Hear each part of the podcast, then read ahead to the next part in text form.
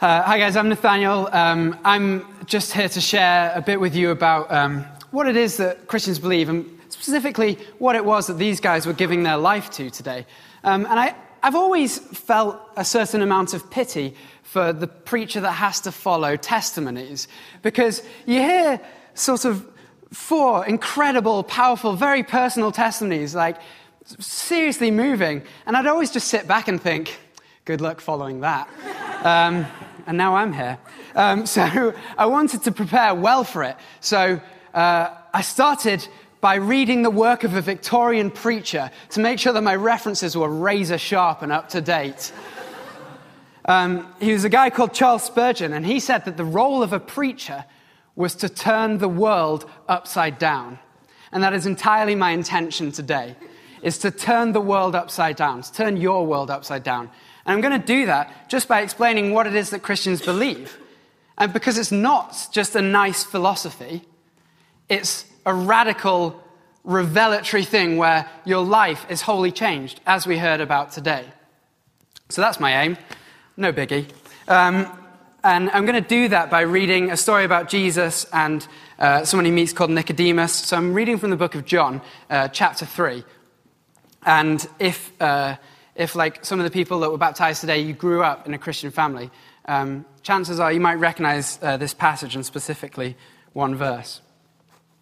So, John 3, starting from verse 1.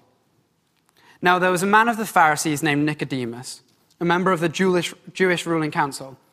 He came to Jesus at night and said, Rabbi, we know you are a teacher who has come from God, for no one could perform the miraculous signs you are doing if God were not with him.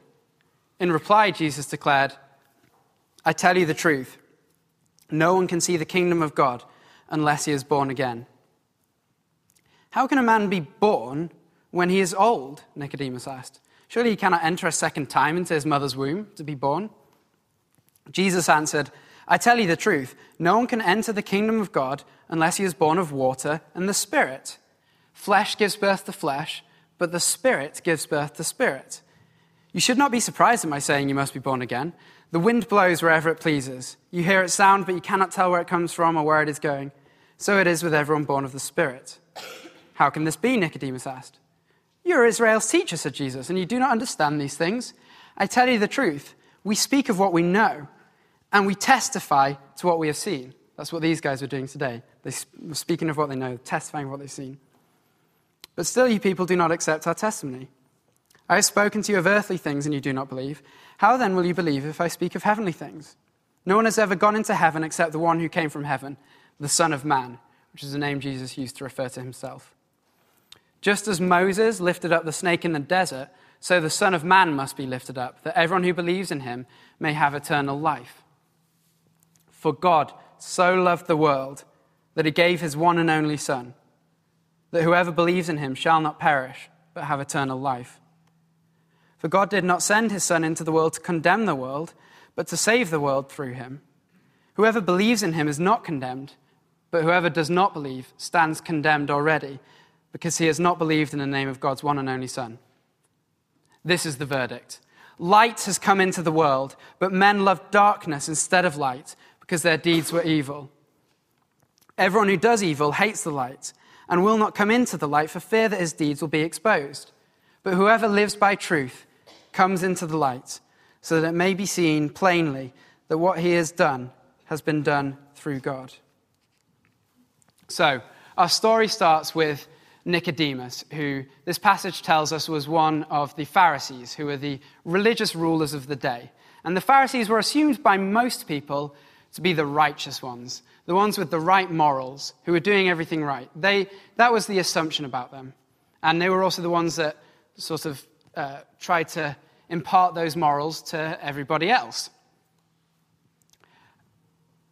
Who do you think might be the modern day equivalent of that?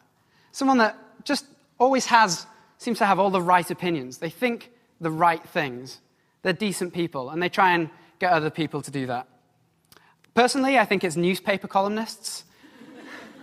um, but we know people like this, where for them, the important thing is to just be very moral on everything.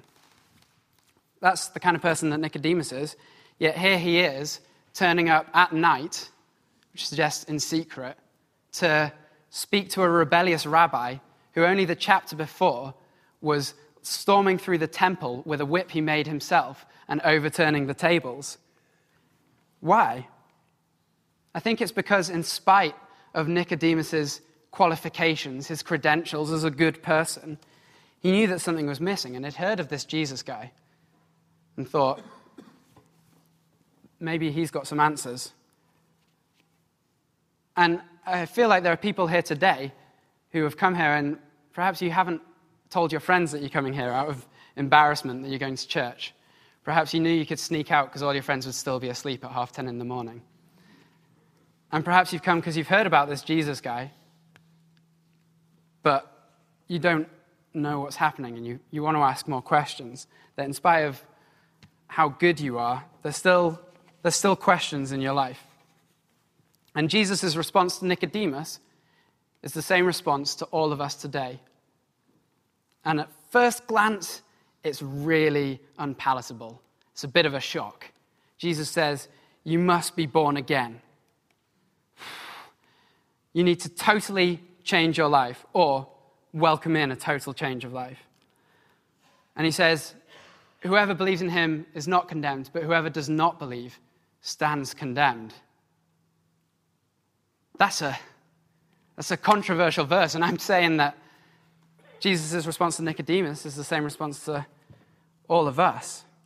And now you might be thinking, oh no, my worst suspicions of Christians are true. They're just here to make me feel bad. But the story doesn't end with condemnation. That's not the entirety of the verse, of the passage we read. But before I get to that bit, I want to explain what I mean about condemnation because it's something that could very easily be misunderstood and it involves the S word sin. Probably the most controversial thing about Christianity in 21st century Britain is the idea of sin, which suggests that there is a higher standard that God calls us to live to, and we have all failed to meet that standard. Um, this has its origins, it's as old as humanity itself where we were designed to know God, to be in a relationship with Him. For much the same reason that many parents choose to have children, is to love them and to be loved by them. That's why we exist. That's why we were created. But like many children with their parents, apart from Naomi, apparently. But most children feel the need to rebel against their parents at some point instead of joining them for late night prayer meetings. Um, like, um, like children, we've rebelled against God, we've rebelled against our purpose and the reason we were created. We hear about this standard and we think, no, I can live my own way. And we put something else in place of God, and that's usually ourselves. We choose our way and independence over dependence on God. And that's what sin is it's our choice to reject God, to leave Him behind, and we have all done that at some point. This separates us from God. This causes an irrevocable separation from God and everything that that brings with it, which means eternal life, but also His daily guidance in our lives. We miss out on the relationship that we were designed for. And things that don't get used for their purposes tend to break down and fall apart. If you leave a boat moored in its, in its dock, uh, the engine will jam up, it'll become unusable. Uh, trains that aren't used seize up, they rust. And that's kind of where we are. This is in uh, Bolivia um, on the salt plains outside Uyuni. And uh, these trains have been uh, taken off their tracks, and over time, the salt and wind and people stealing the parts uh, have come and left them as these hollow, um, rusted wrecks. That's kind of what we're like. We were designed to know God, but we're like trains taken off our tracks.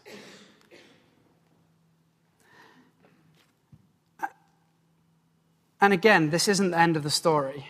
It doesn't end with, I, am not here to just be miserable and be like, wow, we're all broken, aren't we? There is more. And we've heard the testimonies about how there's more. But just think about whether this resonates with you, whether the Bible's idea of sin and separation from God resonates with you. Because if you look at the world today, we try really hard to find the solutions to all of our problems through humanity. We, um, and we, we put systems in place, and yet there's still a deep dissatisfaction. Politics is so limited, and surely that's become more evident than ever recently, where for all the good that it does, and it does do a lot of good, don't get me wrong, it can't change hearts, can't stop someone from being greedy or cruel. What, what other things do we put in place? Well, there's uh, self actualization, the grand Hollywood myth. Find yourself, then be yourself. But what that doesn't account for is what if the yourself that you find sucks? like, uh, being yourself is all well and good, but you know, not all of us have like ice powers or whatever. Like, it's just, let it go is just such a limited way of understanding the world.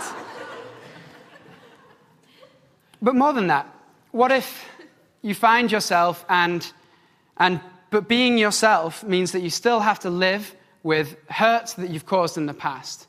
Or being yourself means that uh, you're still impatient or angry the whole time? What if being yourself isn't actually who you want to be? Or what if being yourself is a memo that didn't get to the violent and the abusive people in your life? All I'm saying is look around at the world and there's brokenness evident everywhere. And we keep looking to humanity for solutions. And I don't think it's, I don't think it's working. And I think that's why Nicodemus is there, because this problem is well over 2,000 years old. Jolly sermon, isn't it? Um, but as I've been promising, this isn't the end of the story. And I wouldn't be much of a preacher if I presented a problem and didn't offer the solution.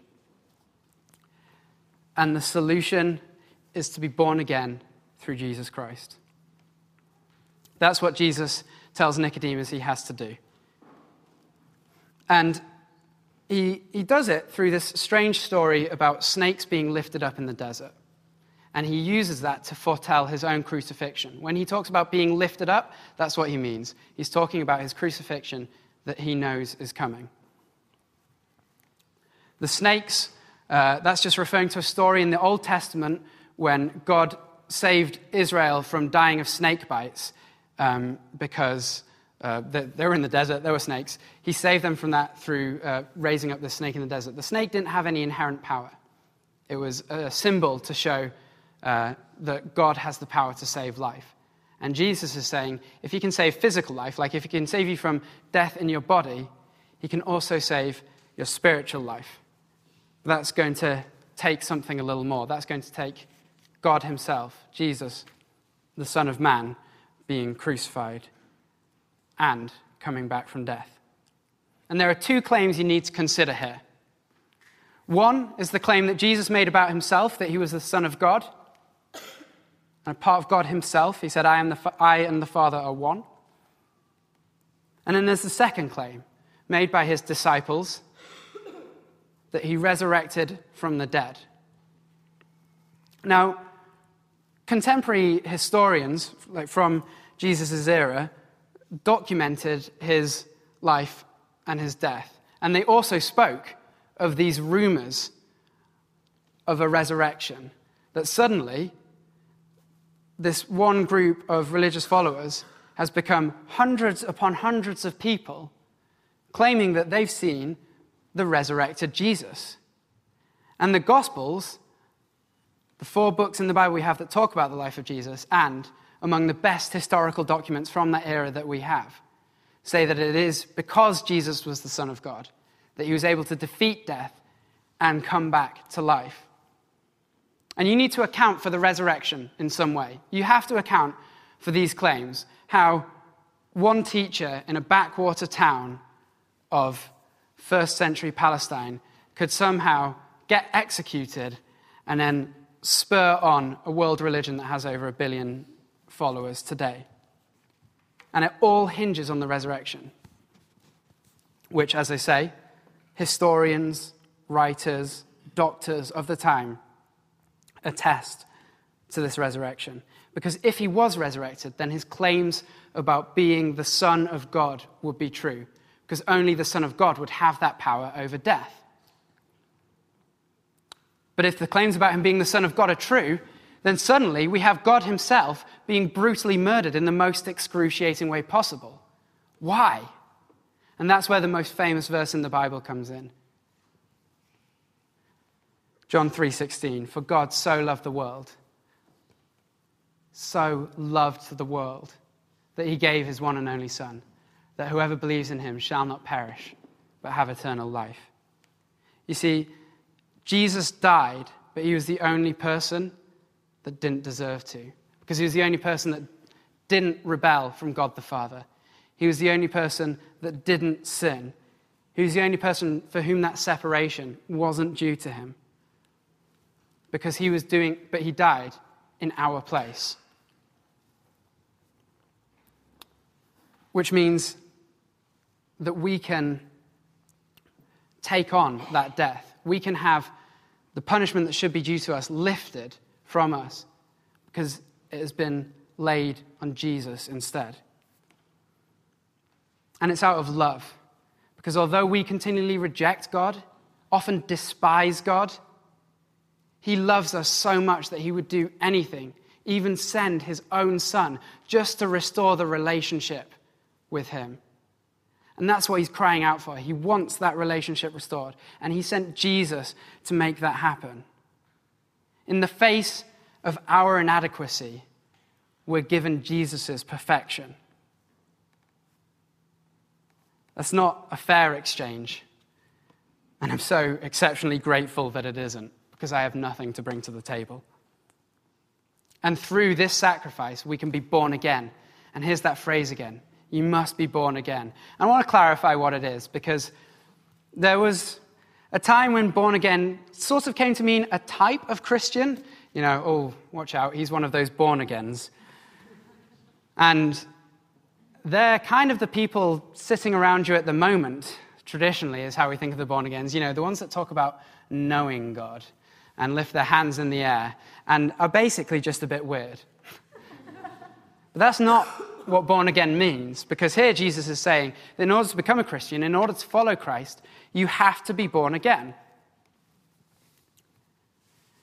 And what that is, is you are given a new spiritual life. Jesus talks regularly, uh, Jesus talks here about you, you have to be uh, born of water and the Spirit. And although he wasn't talking about Christian baptism, because that hadn't been instituted at that point, what we were doing today is a reflection of this process of being born of water and spirit. And this is a, a, an image that runs throughout the whole Bible, and it talks of purification, of a total cleansing. And I tried to think of an anal- analogy for this. I thought, what could help illustrate this? Maybe like a, a, a really powerful hot shower after a day of hard labor.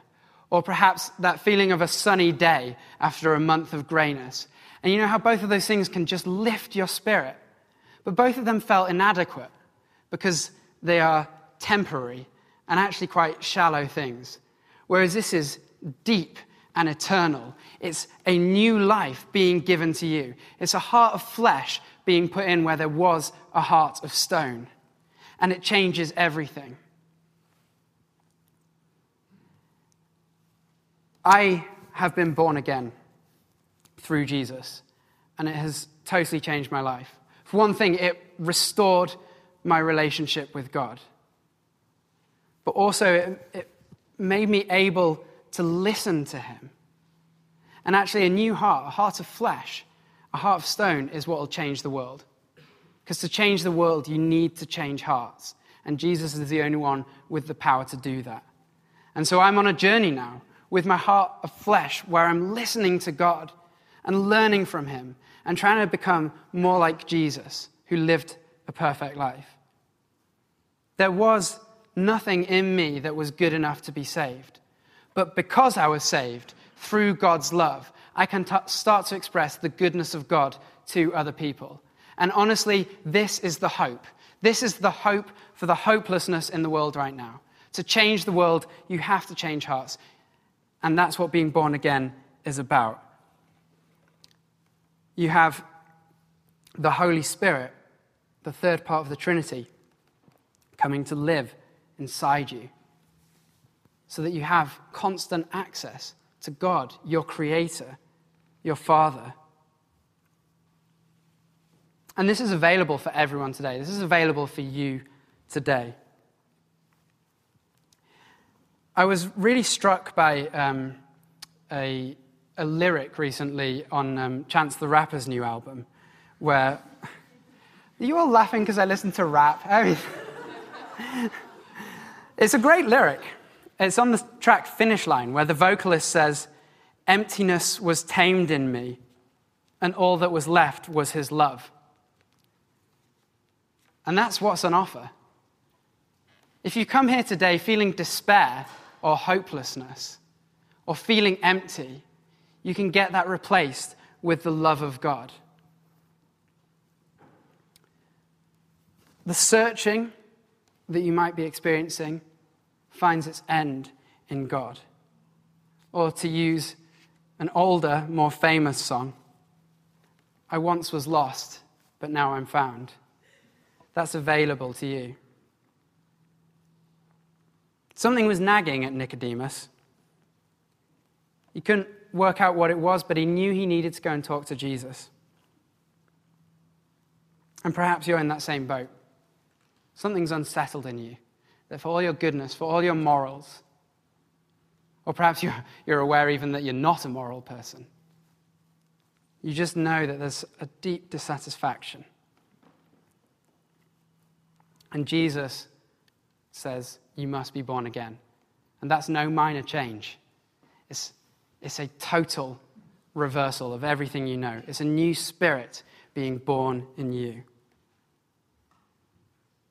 Jesus explains why people don't do this at the end of this passage. He says, Light has come into the world, but men loved darkness instead of light because their deeds were evil.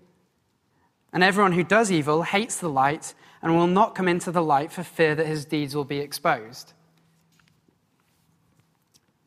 And perhaps you're here and you're actually nervous about the light.